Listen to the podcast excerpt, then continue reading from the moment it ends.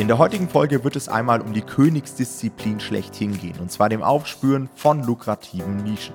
Doch wie genau stellt man das an? Das erklären wir euch heute Schritt für Schritt in unserem Nischenspezial Teil 1. Viel Spaß! Herzlich willkommen zu einer neuen Folge unseres Podcastes und heute haben wir ein ganz besonderes Thema, was sich wahrscheinlich sehr viele Leute schon von Anfang an gewünscht haben, nämlich haben wir heute den ersten Teil unseres Nischenspezials und wir wollen schauen, was eigentlich eine gute Nische ausmacht und worauf man achten sollte bei seiner ersten Nischenwahl. Und dann im zweiten Teil werden wir auch mal ein paar Nischen uns oder Themenbereiche uns konkreter anschauen, wo wir sagen würden, da gibt es viel Potenzial, da könnt ihr einfach eure Suche für die erste Nische mal starten. Und ähm, natürlich ist äh, Tom heute auch dabei. Moin, moin. und äh, genau, Tom, was würdest du als erstes sagen? Wo sollte jemand anfangen ähm, zu suchen oder wie sollte jemand anfangen zu suchen, der seine erste Nische sucht? Oder was würdest du jemandem empfehlen, generell, der seine allererste Nische sucht? Ich glaube, anfangen würde ich immer damit, dass ich mir erstmal Gedanken mache, was für Arten von Büchern kann man überhaupt veröffentlichen. Ja, also gerade mhm. als Anfänger hat man vielleicht da noch gar kein Gefühl dafür oder viele denken immer ja auf Amazon ja so Romane und vielleicht mal ein Sachbuch, aber es gibt ja auch noch ganz andere Bereiche, ja, so der Kochbuchbereich oder es gibt die Kinderbücher. Man kann die klassischen Ratgeber veröffentlichen. Es gibt aber auch den Low No Content Bereich, den wir auch schon mal angesprochen haben hier im Podcast. Das heißt, das Veröffentlichen von Büchern mit gar keinem Inhalt oder wenig Inhalt, das heißt ähm, Notizbücher, Malbücher, Checklisten und so weiter. Und da würde ich mich ehrlich gesagt erstmal für einen Bereich entscheiden und genau in diesem Bereich dann auch die Suche starten, weil sonst hat man irgendwie null Struktur. Also ich bin immer ein großer Fan davon, irgendwo zu starten und sich erstmal hm. Gedanken zu machen, was sind jetzt so die nächsten Steps. Ich empfehle immer häufig Leuten, dass sie sich einfach mal an den äh, Bücherkategorien langhangeln können. Wenn man so sagt, man hat gar keine Kreativität, was ich vorher nachvollziehen kann, dann würde ich immer sagen, ey, mach einfach eine leere Büchersuche, also gib bei der Kategorie oben in der Suchleiste, wähl Bücher aus, lass die Suche leer, drück Enter und dann kriegst du links alle Kategorien auch. Und da wirklich einfach mal stupide durchzuklicken, da findet jeder irgendwelche Nischen, die man sich dann erstmal anschauen kann. Ich glaube, was wirklich wichtig ist, ist, dass man am Anfang erstmal ein Gefühl für Nischen generell bekommt, weil ich glaube, viele Leute haben noch nicht so ein Gefühl, was eigentlich eine Nische ist. Eine Nische ist meistens doch deutlich konkreter und deutlich genauer, als viele Leute immer annehmen. Also nehmen wir mal zum Beispiel Baby. Ja? Baby ist für mich keine Nische. Oder Kindererziehung. Das sind Themenbereiche, aber da jetzt, wenn man sagen würde, ich mache ein Buch im Bereich Kindererziehung, ist es viel zu unkonkret. Weil ich glaube, dass Leute so einfach nicht nach Büchern suchen. Ja? Also ich gehe ja nicht als Elternteil jetzt irgendwie da rein und gebe Kindererziehung ein. Also mir hilft es immer, ein Problem zu denken. Also ja. wenn man so überlegt, Kindererziehung an sich ist jetzt kein spezifisches Problem, sondern wenn das Kind nicht einschläft, wenn das Kind meckert, wenn das Kind nicht lernen kann, das sind so spezifische Alltagsprobleme. Und wenn ihr da Impulse braucht, überlegt einfach mal so, was haben Menschen allgemein im Alltag für Probleme? Schaut einfach mal aus dem Fenster, achtet beim Fernsehgucken drauf im Alltag. Ich glaube, da bekommt man schon sehr, sehr viele Impulse, welche groben Bereiche es erstmal gibt, ja. Und diese Bereiche kann man ja dann immer ganz gut als Ausgangspunkt nehmen. Im zweiten Schritt, glaube ich, ist dann erstmal sinnvoll, die Nachfrage zu bestimmen. Denn das mhm. ist immer so die Grundvoraussetzung bei allen Nischen, dass wir uns überlegen, hey, es muss da draußen Leute geben, die das Ganze am Ende auch kaufen. Weil es bringt euch nichts, das geilste Produkt zu haben, wenn da draußen das niemand braucht. Ja. Und es gibt da draußen sehr, sehr viele Probleme, die aber gar nicht mit Büchern gelöst werden. Da müsst ihr auch immer so ein bisschen aufpassen, weil viele von euch haben immer schon so Nischen vor Augen, die sie gerne umsetzen würden und merken dann aber, oh ja, im Bücherbereich geht da gar nichts. Bei Videokursen kommt vielleicht sowas sehr, sehr gut an oder bei YouTube-Videos mhm. oder keine Ahnung, als irgendwelche anderen Produkte, aber im Buchmarkt ist dann die Nachfrage einfach nicht da. Wie macht man sowas? Jonathan, was würdest du sagen? Ja, ja, Amazon ist da sehr freigiebig mit den Informationen, die sie uns geben. Es gibt ja den sogenannten Bestseller-Rang. Das heißt, ihr könnt mal, ähm, wenn ihr auf der Produktseite seid, könnt ihr mal ähm, runterscrollen. Kurz bevor die Rezensionen kommen, gibt es so ein Feld, das heißt Produktinformation. Und da könnt ihr den sogenannten Bestseller-Rang in der Kategorie Bücher sehen. Ja. Und der verrät uns eigentlich relativ alles, was wir wissen müssen über die Nachfrage. Also wenn hier ein Buch, wir sagen mal so 10.000 bis 15.000 stehen hat, dann ist das generell ein Bereich, den wir interessant finden für Bücher. Das heißt, dann da kann man so ungefähr umrechnen, wenn das konstant über den Monat ist, ja, diese Zahl, kann man das so umrechnen ungefähr auf 120 Verkäufe. Aber das muss man natürlich beobachten. Also der Bestsellerrang aktualisiert sich regelmäßig, ja, in den sehr niedrigen ähm, Bestseller-Zahlen, sage ich mal, sogar sehr, sehr häufig. Also das ist dann teilweise ja, jede Stunde, glaube ich, ungefähr. Das heißt, da müsst ihr echt drauf achten, weil nur weil ein Buch mal einen Bestsellerrang von 5000 hat, heißt es ja nicht, dass es die ganze Zeit so gut verkauft, sondern es kann durchaus auch sein, dass es mal deutlich schlechter verkauft. Und da könnt ihr natürlich auch immer, wie zum Beispiel in X-Ray, in den Tools, also in Helium 10, da könnt ihr euch auch einen historischen Bestsellerrang anschauen. Das heißt, ihr könnt gucken, wie der Bestsellerrang sich so in den letzten Monaten und Jahren entwickelt hat. Das heißt, es gibt sehr, sehr viel Aufschluss darüber. Ja, und gewährleistet dann schlussendlich auch eine gewisse Prognostizierbarkeit, die ja super wichtig ist. Also passt bloß auf, dass ihr nicht so ins Blaue hinein veröffentlicht. Ja? ja. Sucht euch nicht einfach irgendein Thema, sondern beschäftigt euch wirklich damit. Und ich glaube, das ist ja das Wichtigste beim Businessaufbau, dass wir einfach eine sehr hohe Erfolgswahrscheinlichkeit haben. Und wenn ihr seht, in dem Bereich verkaufen sich schon sehr, sehr viele Bücher sehr gut, dann ist es einfach ein Indikator dafür, dass ihr wahrscheinlich auch gut verkaufen werdet, wenn, und da kommen wir jetzt, glaube ich, auch zum nächsten Punkt, wenn ihr natürlich besser seid oder anders seid als die Konkurrenz. Weil ja. nur viel Nachfrage bringt halt auch nichts. Also ich sage immer, nur weil Coca-Cola viele Colas verkauft, heißt das noch lange nicht, wenn du jetzt eine Cola rausbringst, dass du auch viele Colas verkaufst. Ne? Also Vermarktung ist halt wieder alles. Da gibt es bestimmte Faktoren, auf die man immer achten muss. Was sind für dich so die wichtigsten Faktoren, Jonathan? Du bist ja so der Nischenspezialist bei uns im Team. Was sind so deine Top 3, wenn du dir ein Buchlisting, also eine Produktseite auf Amazon anguckst, um zu analysieren, gibt es bei dem Konkurrenten irgendwie was, was ich besser machen kann oder anders machen kann?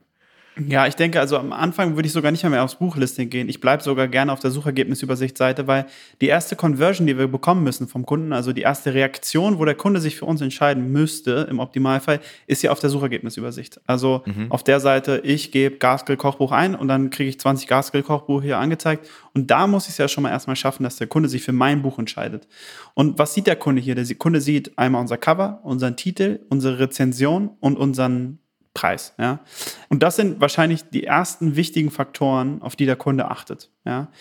Ich persönlich würde immer sagen, Konzept, Cover, Titel, also sozusagen, wie, was für ein Konzept hat mein Buch, wie habe ich mein Buch aufgebaut, wie gut kann ich das kommunizieren über mein Cover und mein Titel, das spielt für mich meistens die Hauptrolle. Ja, da würde ich sagen, das ist das, wo unterbewusst viele Leute nach entscheiden.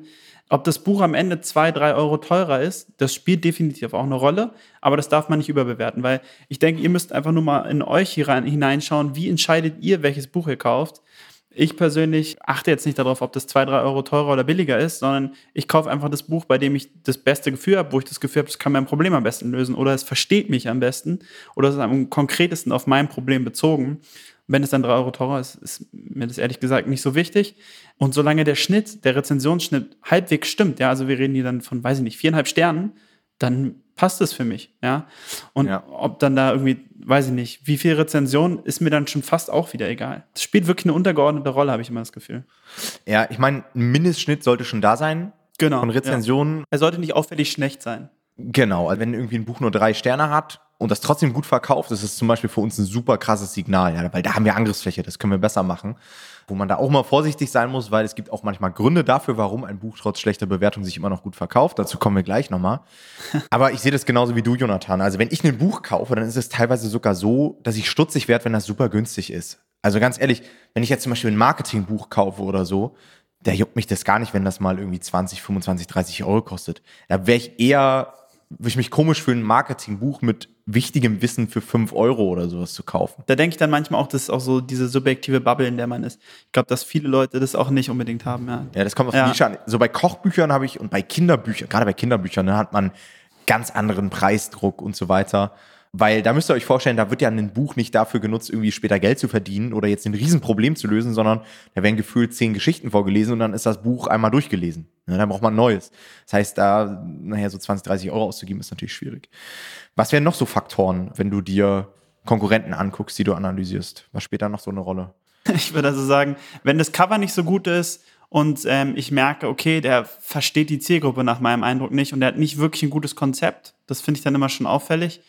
Und ja, klar, also wie du schon gesagt hast, ne, so schlechte Rezensionen sind natürlich immer eine Angriffsfläche. Also du hast jetzt gesagt, so drei, ich würde sogar sagen, wenn da vier Sterne nur noch angezeigt werden, dann ist das meistens schon ein schlechtes Zeichen. Also, wobei man auch sagen muss, ich habe auch Erfahrungen gemacht mit Büchern, die hatten vier Sterne und äh, die hatten dann aber halt 300, 400 Bewertungen. Und da muss man dann schon wieder sagen, da ist die Anzahl der Bewertungen dann schon wieder interessant. Ja, also ich habe das Gefühl, dass Leute, wenn da so eine sehr hohe Anzahl an Bewertungen ist, und da würde ich jetzt halt wirklich so ab 300, 400 Bewertungen sagen, dann ist denen, habe ich das Gefühl, manchmal der Schnitt nicht mehr ganz so wichtig. Also wenn der dann nur auf ja. vier Sternen ist, da geht es dann manchmal auch wieder. Da würde ich so ein bisschen aufpassen, dass man die Kausalität nicht vertauscht. Kann natürlich auch daran liegen, dass Bücher einfach, die so viele Bewertungen haben, vielleicht auch externen Traffic haben oder dass genau, die voll, ja. vielleicht auch bei anderen Büchern schon unter so Kundenkauften auch stehen oder sehr viel organische Reichweite aufgebaut haben. Und dass die ja. Kunden quasi die Alternative gar nicht haben. Also oftmals ist es ja nicht so, dass wenn jemand ein Gaskell-Kochbuch kaufen möchte, dass er oben Gaskell-Kochbuch eingibt, sondern manchmal wird einem ein Gaskell-Kochbuch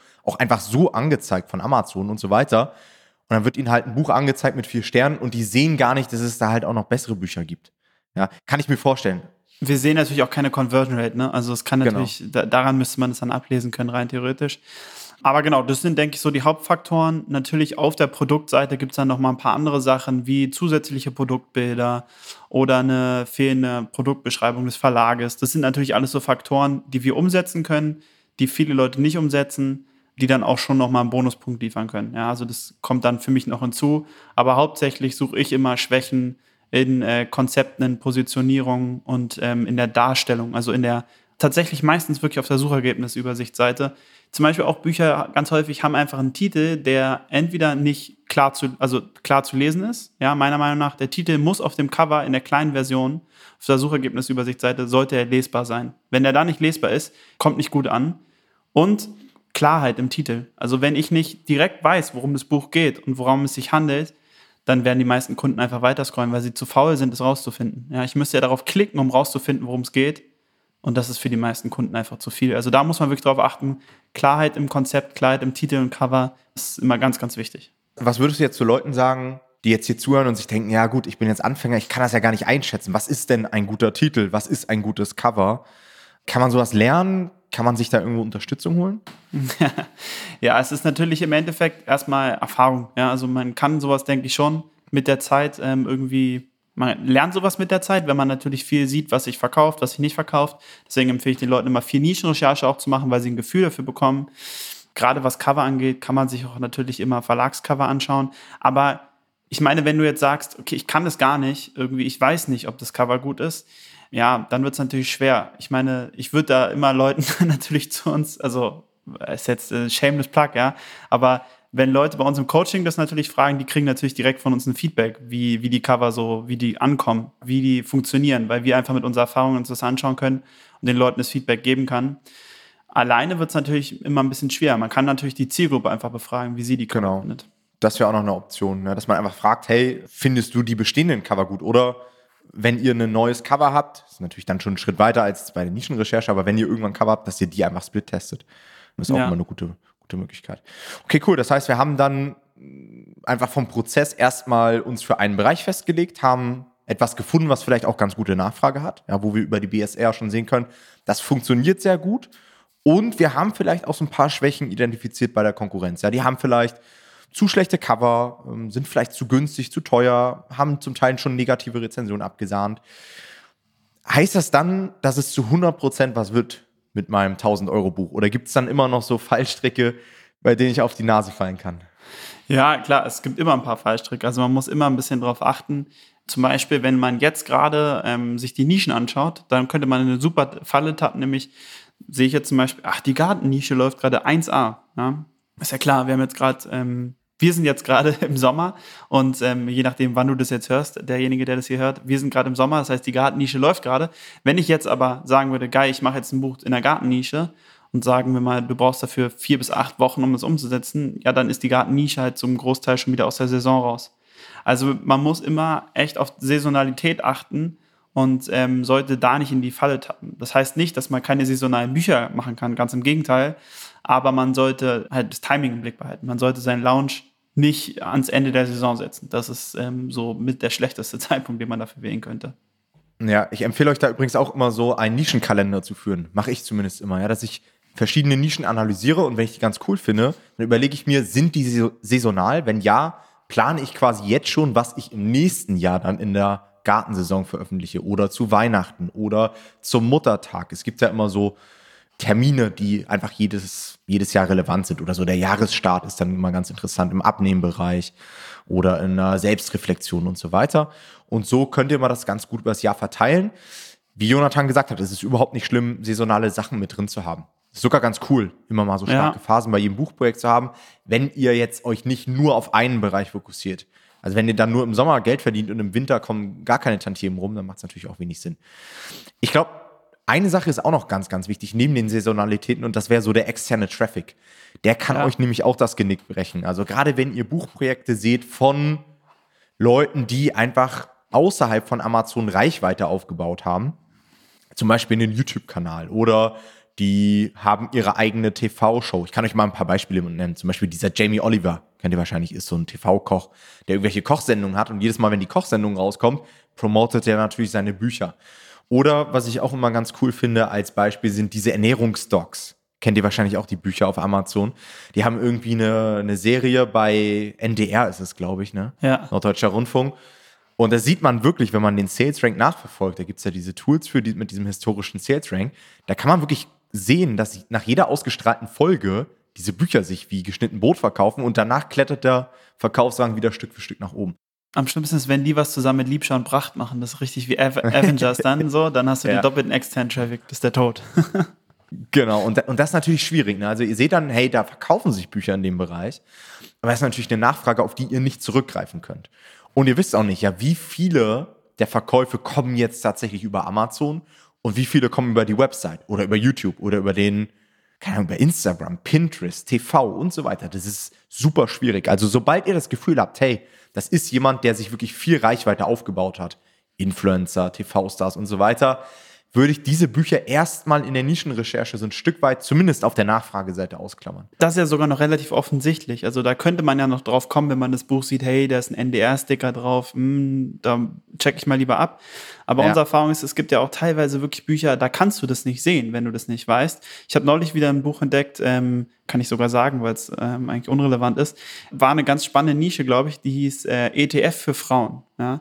Da gibt es ein, ein Buch, was sehr gut verkauft und es sieht aber ganz schlecht aus, das Cover. Und ich habe mich schon immer gewundert, wie, wie, kann das sein? Warum verkauft dieses Buch so gut? Und vor allem, weil ich immer dachte, ETF für Frauen macht auch nicht so viel Sinn. Das ist ja jetzt nicht für Männer und Frauen unterschiedlich. Also die Positionierung hat irgendwie für mich keinen Sinn ergeben. Und dann habe ich das mal recherchiert und habe gesehen, dass die Autorin, in Anführungsstrichen, weil ich schätze, es ist ein Pseudonym, eine Facebook-Seite hat und auf dieser Facebook-Seite Werbeanzeigen schaltet.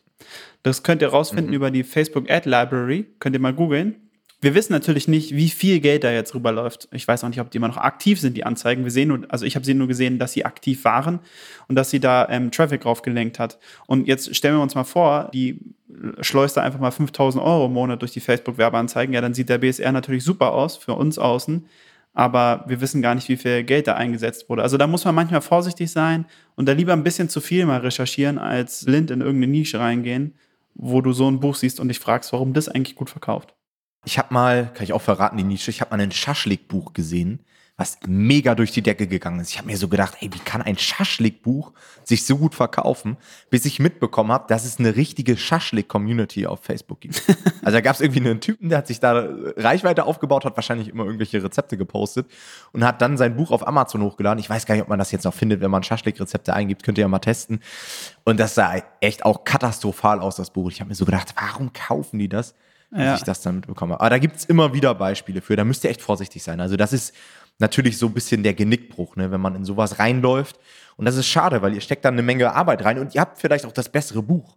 Also ist ja meist so, ja. Die Leute, die nehmen euch gar nicht wahr, ja, weil die direkt auf das Buch klicken von dem Konkurrenten, weil der eben die Reichweite hat, weil der den Namen hat und ihr nicht. Kann natürlich sein, dass ihr ein paar Exemplare euch abwischt, aber ist schwierig prognostizierbar. Ja. ja. man kann sowas übrigens ganz gut, also häufig, gerade bei so einem Fall wie von Tom, kann man das häufig über die Kommentare, über die Rezensionen rausfinden. Also da würde mhm. ich dann immer ein paar Rezensionen mir auch mal durchlesen. Da ist es häufig so, dass Leute einen Bezug dann zum Auto herstellen, irgendwas über den Autor sagen oder über die Gruppe oder sonst was, dass äh, man da so ein paar äh, Hinweise darauf, muss man ein bisschen Detektiv spielen, ein paar Hinweise darauf findet. Gut. Und wenn ihr das ausgeschlossen habt, dann geht es natürlich in die Umsetzung. Und das ist, glaube ich, auch so ein Punkt, den einige Leute einfach bei der Nischenrecherche noch gar nicht berücksichtigen. Ihr müsst das natürlich auch umsetzen können. Also nicht ihr selbst, sondern euer Ghostwriter, euer Experte, wer auch immer. Das heißt, ihr müsst natürlich bei der Nischenauswahl schon einmal in die Zukunft denken, kriege ich das überhaupt hin? Ja, Was sind so K.O.-Kriterien? Naja, wenn zum Beispiel etwas extrem bildlastig ist und der jetzt wirklich farbige Abbildungen braucht, das ist ja auf Amazon im Print on Demand nicht so einfach, weil das Pricing einfach super unattraktiv ist. Ja, wenn ihr dann ein Buch mhm. mit 100 Seiten habt, dann habt ihr so hohe Druckkosten, dass ihr in den meisten Fällen nicht mehr wettbewerbsfähig seid. Oder es gibt natürlich auch Themen, die sich von uns einfach nicht umsetzen lassen, weil wir gar keinen finden, der da was Gescheites zu schreiben könnte. Oder teilweise auch Themen, von denen ich grundsätzlich abraten würde, weil es einfach ethisch nicht vertretbar ist, ja? ja. Zum Beispiel jetzt irgendwie ein Buch zum Thema Krebs heilen oder sowas. Das machen einige Leute, ja, aber find, also ich persönlich finde es super schwierig. Ich lasse so von medizinischen Themen eigentlich immer die Finger. Ja, ist bei mir genauso. Also würde ich auch, äh, wäre kaum möglich. Ich finde, sobald es so halbwegs in die Richtung geht, würde ich direkt sowieso immer sagen, das muss man mit einem Experten umsetzen, wenn man das machen möchte. Ja. Und äh, selbst dann finde ich es schwer, weil man muss sich einfach nur mal in die Situation der Leute versetzen und das ist einfach was anderes. Ja, wenn ich jetzt ein Grillbuch veröffentliche und derjenige nicht mit den Grillrezepten zu, äh, zufrieden ist, ja, meine Güte, dann hat er halt Pech gehabt, dann muss halt mal ein bisschen schlechter grillen. Aber wenn ich ein Buch veröffentliche irgendwie zum Krebs heilen und das hilft der Person nicht, ist doch furchtbar. Also ist doch, nee, also das finde ich auch, äh, sehe ich genauso. Da sollten viele Leute mal ihren ethischen und ihren moralischen Kompass überprüfen. Finde ich auch wirklich wichtig, sollte man vorsichtig sein. Also Umsetzbarkeit ist echt bei vielen Leuten nochmal schwer, weil sie auch im Markt irgendwie häufig die falschen Sachen, also die, die äh, Sachen, die wir sehen im Markt, falsch deuten. Bestes Beispiel, wie du schon gesagt hast, sind die Farbbilder bei Kochbüchern. Ja? Viele Kochbücher, also eigentlich alle Kochbücher von Self-Publishern auf Amazon haben keine Farbbilder. Ist einfach, wie du schon gesagt hast, weil es einfach nicht, wir können halt preislich nicht kompetitiv sein, wenn wir das machen würden. Und ähm, viele Kochbücher haben aber trotzdem sehr positive Rezensionen. Das liegt einfach aber daran, dass die natürlich Rezensionen einkaufen. Ja, auch was, wovon wir ja klar abraten. Und das muss man dann halt auch, auch einfach so sehen. Also ich würde sagen, ein Kochbuch rauszubringen ohne Bilder geht schon, ist aber wirklich in der Pflege des Listings sehr, sehr arbeitsintensiv, weil man wird eigentlich unter Garantie immer schlechte Bewertungen bekommen, wenn du keine Bilder drin hast. Es ist fast kaum zu verhindern. Also es gibt natürlich Nischen, wo das nicht so schlimm ist, wenn du keine Bilder hast, wenn man sie nicht unbedingt braucht. Aber meiner Erfahrung nach kriegt man die selbst da, die schlechten Rezensionen. Und wenn man dann genauso wie wir es empfehlen, halt keine Rezensionen kauft, ja, dann ähm, hat das Listing eine relativ kurze Lebensdauer. Ja, aber dazu kommen wir, glaube ich, auch in der nächsten Folge nochmal. Ähm, ja. Kann ich schon mal anteasern. Ansonsten, was ich noch auf dem Schirm hatte, sind so, sind so Markenrechtsgeschichten. Ne? Da müsst ihr auch aufpassen. Manchmal ist es offensichtlich, also jetzt zum Beispiel ein Thermomix, Kochbuch und so weiter, machen dann auch einige und das kann auch gut gehen. Aber sobald ihr relevant werdet, sobald ihr viel verkauft, dann reagiert der Verlag oder dann reagiert der Markenrechtsinhaber oder Urheberrechtsinhaber oder wer auch immer. Und da müsst ihr echt aufpassen. Manchmal ist das auch echt versteckt. Also es gibt so Begriffe, da würde man denken, ja, die, können, die kann man ja nicht schützen. Das ist ja so einfach schon im normalen Wortschatz irgendwie vertreten. Und wenn man das dann mal nachprüft, da nutzt auf jeden Fall mal ähm, die Seite vom Deutschen Patent- und Markenamt, dpma.de ist es, glaube ich, oder es ist Markencheck 24, glaube ich, ne? oder ja, Markenrecht 24? Ja. Markencheck 24. Markencheck 24, glaube ich. Und da könnt ihr die jeweiligen Begriffe einfach mal testen. Und sobald ihr euch da unsicher seid, weil da irgendwas aufpoppt, macht's einfach nicht.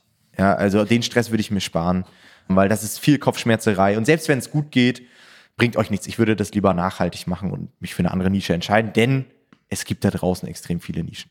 Wir haben ab und zu Leute, die solche Fragen stellen und da kann ich einfach einen Tipp geben. Frag dich einfach selber, wenn du dieses Wort oder diesen Namen, manchmal sind es auch Namen, benutzen würdest in deinem Titel, würde sich das verkaufsfördernd auswirken auf dein Buch? Wenn du das mit Ja beantwortest, dann kannst du eigentlich schon gleich streichen, weil dann weißt du ja quasi, du schmückst dich irgendwie mit fremden Federn. Ja? Also du nutzt, nutzt einen fremden Namen, damit dein Buch sich besser verkauft und dann ist es eigentlich logisch, dass es verboten ist. Insofern lieber hier einmal weniger etwas machen als einmal zu viel, ist auf jeden Fall die Devise. Genau. Und im Buch nachher solche Markennamen zu verwenden, das geht natürlich. Also wenn ihr sagt, ja. hey, ich trinke gerne Coca-Cola, dann trinkt ihr halt gerne Coca-Cola. Das ist nicht so das Problem. Aber wie gesagt, in der Außendarstellung dürft ihr das immer nicht. Wir sagen natürlich immer dazu, ja, wir sind jetzt hier keine Juristen und so weiter, aber das sind so die Erfahrungen, die wir gemacht haben. Okay, Jonathan, ich glaube, damit kann man schon ganz gut was anfangen und sollte auf jeden Fall in der Lage sein, die ersten Potenziale zu identifizieren. Wie es jetzt weitergeht und welche Bereiche auch das Potenzial haben, vielleicht sogar mal 1000 Euro Gewinn pro Monat zu machen, darum soll es dann jetzt in der nächsten Folge gehen. Deswegen bleibt dran, abonniert diesen Podcast und ich würde sagen, wir hören uns in der nächsten Folge. Macht's gut. Ciao, ciao.